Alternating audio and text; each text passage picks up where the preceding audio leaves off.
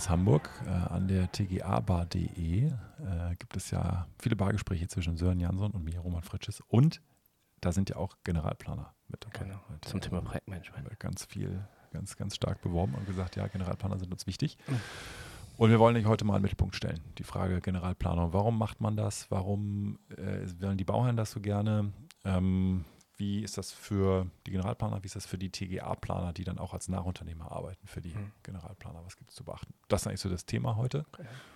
Und ähm, ich möchte einleiten mit der Erkenntnis, dass wir zum Teil auch mal TGA-Generalplaner sind. also wir planen alle Gewerke und ich glaube, die Firmen, in denen du warst, die haben auch alle Gewerke geplant. Ja.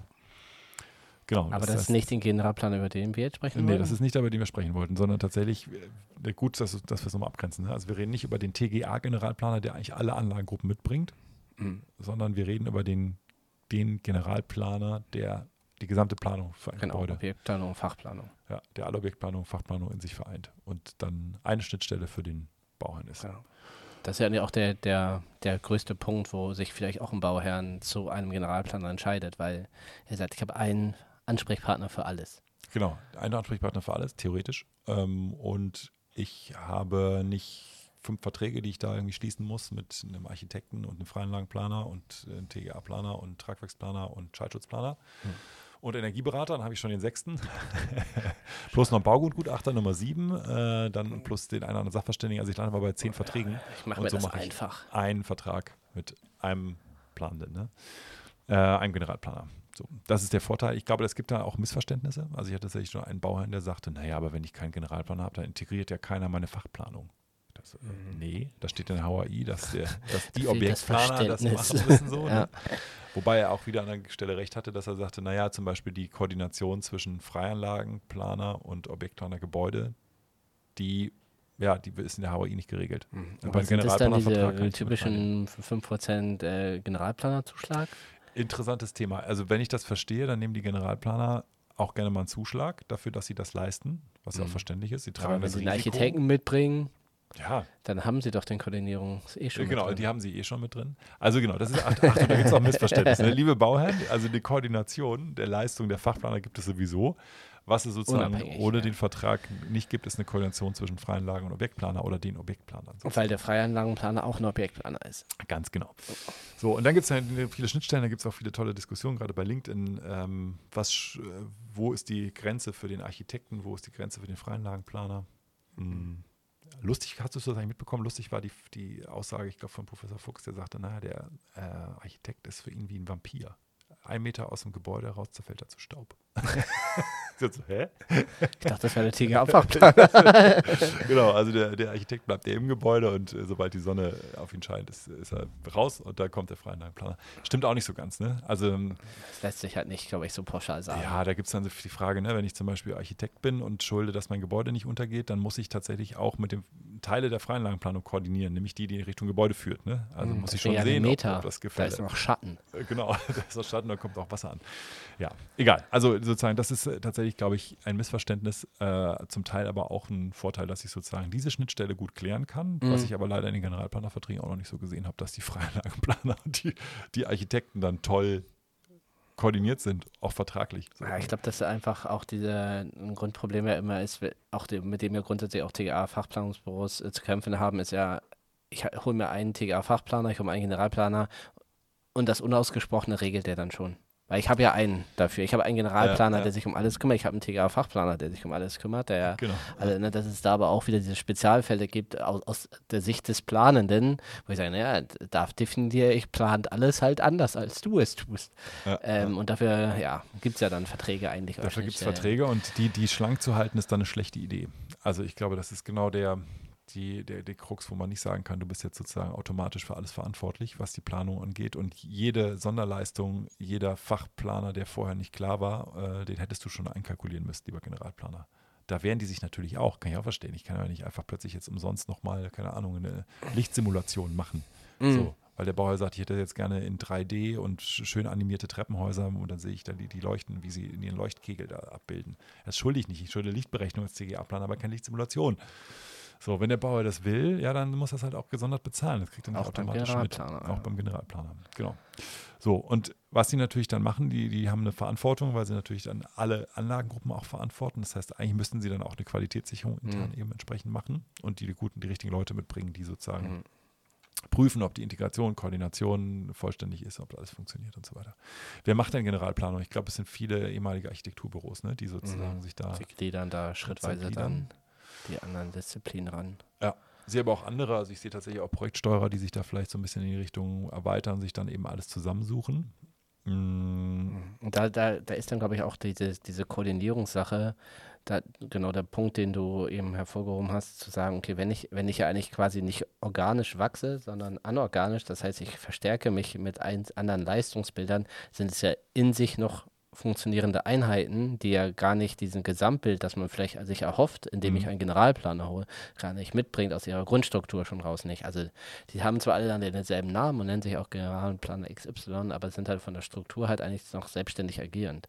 stimmt. Also eher im Sinne einer AGE vielleicht dann oder irgendwie so. Genau. Ja, und jetzt hast du ein gutes Stichwort, ehrlich gesagt, äh, gebracht mit der AGE. Also für mich stellt sich nochmal die Frage für uns als TGA-Planer, äh, was bedeutet das, äh, bei einem, in einem Generalplaner-Team zu arbeiten, sozusagen. Ne? Ähm, und es hat ein paar Vorteile. Also ich habe zum Beispiel eben diese vertrauensvolle Umgebung, die ich äh, vielleicht sonst nicht habe. Ne? Also Mhm. wenn ich jetzt irgendwie merke, es geht irgendwie, fängt an schief zu gehen, das Projekt und irgendwas ist nicht geklärt, meistens aufgrund fehlender Bedarfsplanung. ne. Klassiker, ja. Klassiker. Äh, dann fangen dann fangen, fangen meistens schon an, Architekt und TGA-Planer gegeneinander zu arbeiten. Dann versuchen alle sozusagen die Gunst des Bauherrn zu, zu Mhm. bekommen und der Tragwerksplaner ist dann ein bisschen näher am Architekten und der TGA-Planer ist näher am Facility Manager. Und so geht das dann irgendwie so In so in- Eigendynamik. so ne? Eigendynamiken, die dann dazu unschönen Situationen führen. Und das hätte man ja nicht im Generalplaner-Team, da sind ja alle unter sich und da wird unter sich gestritten und ich als Bauherr muss das, krieg das alles gar nicht mit. Nicht- Nur eine integrierte, perfekte Leistung. genau, ich habe ja nur habe Ansprechpartner. Ansprechpartner. Dafür bezahle ich ja auch ein bisschen extra. So, und da kommen wir auch gleich zum nächsten Thema. Ähm, wenn ich das richtig verstehe, also mit Ausnahmen, dann äh, ist es schon so, dass Generalplaner auch einen Aufschlag nehmen von 5 bis 10 Prozent, vielleicht auch 15 Prozent, dafür, dass sie Leistungen integrieren, koordinieren und auch mehr Risiko tragen. Ich als TGA-Planer werde aber eigentlich immer aufgefordert, einen Nachlass zu geben. Auf. meine Leistung. Das heißt, ich mache ein Angebot und dann wird mit mir verhandelt, ob ich 5 oder 10 Prozent Nachlass gebe. Und dann frage ich mich schon mal, warum? Du hast doch einen Zuschlag bekommen, warum soll ich jetzt einen Abschlag machen? Ne? Ja, ich habe gar keinen Zuschlag bekommen, ich habe mit 0 Prozent angeboten. So, ah ja, okay. Warum trägst du das Risiko umsonst? Ist das jetzt mein Problem? Gute Ja, Grundlage. Gute Grundlage, da geht es schon los. Genau, da geht es mir die Frage, warum soll ich jetzt einen Abschlag geben? Dann kommt das Argument, naja, ich als Generalplaner entlaste dich, weil ich sozusagen ein Ansprechpartner beim Bauherrn bin und ich nehme dir Kommunikation ab und ich nehme dir auch Präsentationszwänge ab und ich stelle eine Leistung mit vor und so weiter.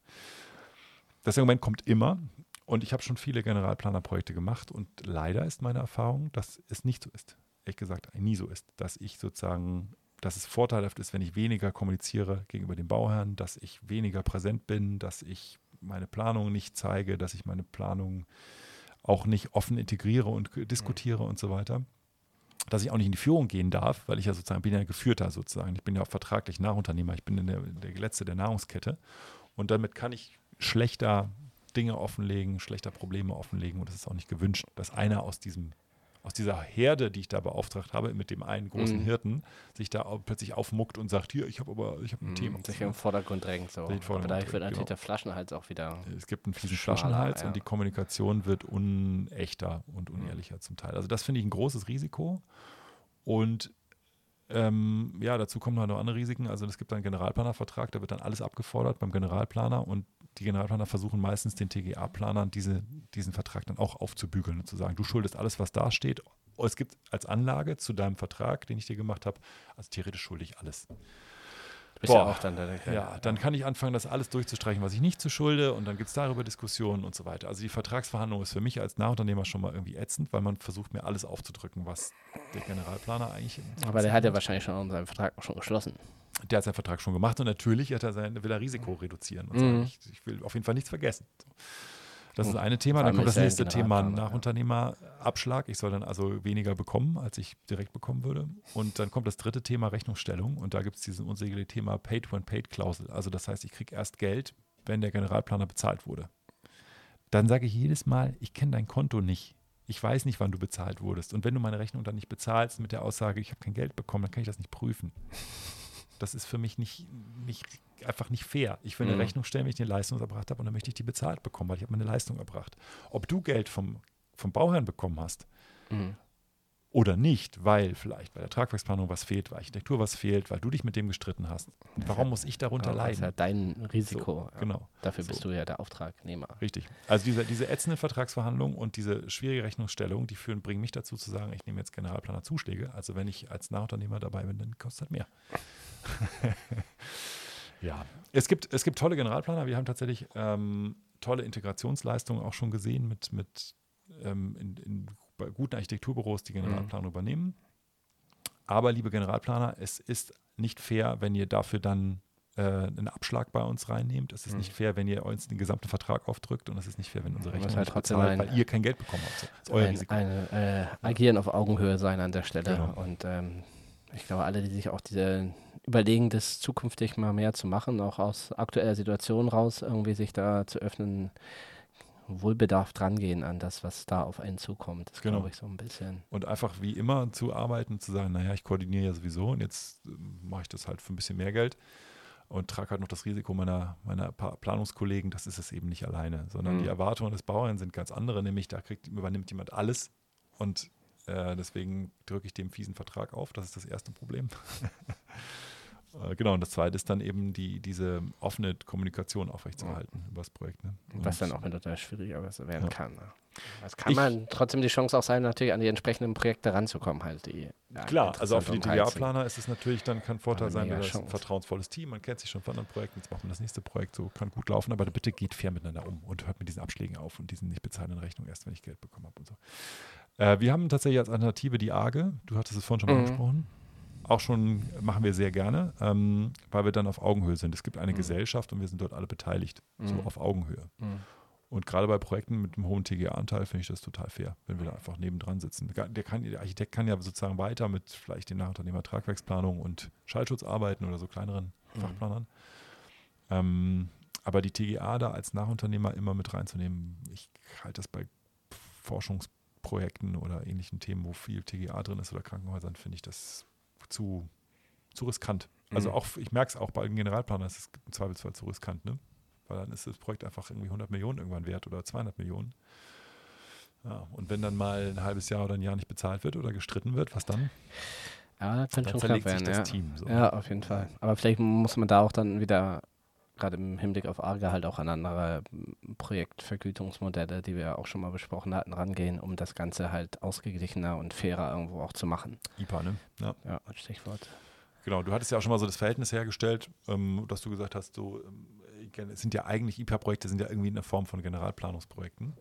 Ne? Hattest du auch schon mal so, schon, schon mal so Kann ich mich da zwar nicht dran erinnern, aber leg mir das gerne in den Mund, wenn es denn passt, der Vergleich. Nee, du hattest mal den Fall gesagt, du hattest doch irgendwie einen General- oder Generalübernehmer sozusagen Mhm. eigentlich, ne? Also mit Finanzierung und allem drum und dran.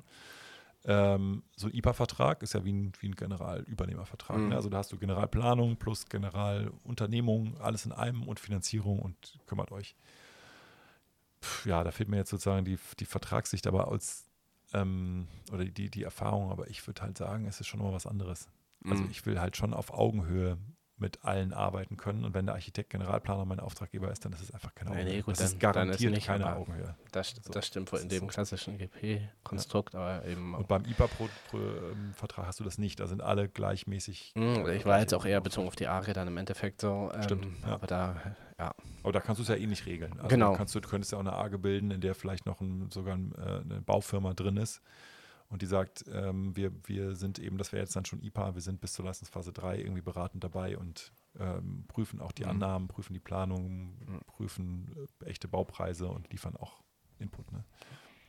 Könnte man ja auch so als, als ersten Punkt mal überlegen, ob man vielleicht, bevor man einen IPA-Vertrag macht, mal so eine AGE-Leistung mit einer Beratungsleistung durch, eine, durch ein GU mit reinnimmt. Ne?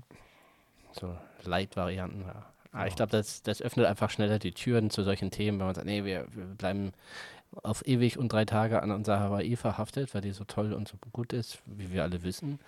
Oder ich versuche einen Wandel, indem ich den schrittweise an, durch so Kleinigkeiten, kleine Bonbons äh, anreiche und sage, Genau. wir machen jetzt nicht gleich, weil die drei kurzen Buchstaben wieder abschreckend sind, weil was ist denn das jetzt für ein neuer Kram, sondern eben zu sagen, ich macht das Ganze unterschwelliger und ähm, nichtsdestotrotz glaube ich, dass wenn, wenn dieses Miteinander ist, ist einfach das Thema, was wir auch im Bauen einfach kontinuierlich haben, ja, sei es jetzt als ja, GPR, als Nachunternehmer ja. oder mhm. dergleichen und äh, um da weiterhin auch, glaube ich, zukunftsfähiger zu werden und wettbewerbsfähig zu bleiben oder zu werden, müssen wir da über das Miteinander, egal wie, einfach viel mehr drüber reden. Ich, glaube, der, einer der Punkte dabei ist tatsächlich auch, sind die ausführenden Firmen früher mal einzubeziehen. Ich glaube, mhm. das ist ein Punkt, aber es ist auch ein Punkt, dieses sich um Geld streiten und um die Leistung streiten. Das ist irgendwie so ein, das müssen wir irgendwie anders hinbekommen. Also es ist immer noch die Frage, wie, wer bewahrt hier sein Gesicht in so einer Runde? Mhm wer ist hier der Stärkste oder die Stärkste, ähm, wer hat am wenigsten zu tun, gibt die Aufgaben so ab, dass sie alle anderen um die Ohren fliegen, aber mhm. man selber hat nicht viel um die Ohren. Ja, das ist echt schwierig. Das ist, ist einfach auch strukturell nicht so einfach zu lösen, glaube ich. Und da halt im Kleinen anzufangen, ist, glaube ich, genau. ein ganz guter Schritt. Zum, Im Team oder auch im Generalplaner. -Team. Genau, das wäre natürlich auch eine Möglichkeit. Ich glaube, da können wir jetzt nochmal bei einer letzten Runde nochmal drüber philosophieren. Ne? Das machen Damit wir, das genau. hier nicht ausartet. Ja, genau. Wir holen uns jetzt mal so ein, so ein komplettes Set. Ne? Also Einfach mal ein IPA bestellen zum Abschluss. Ne? Dankeschön. Ciao, ciao.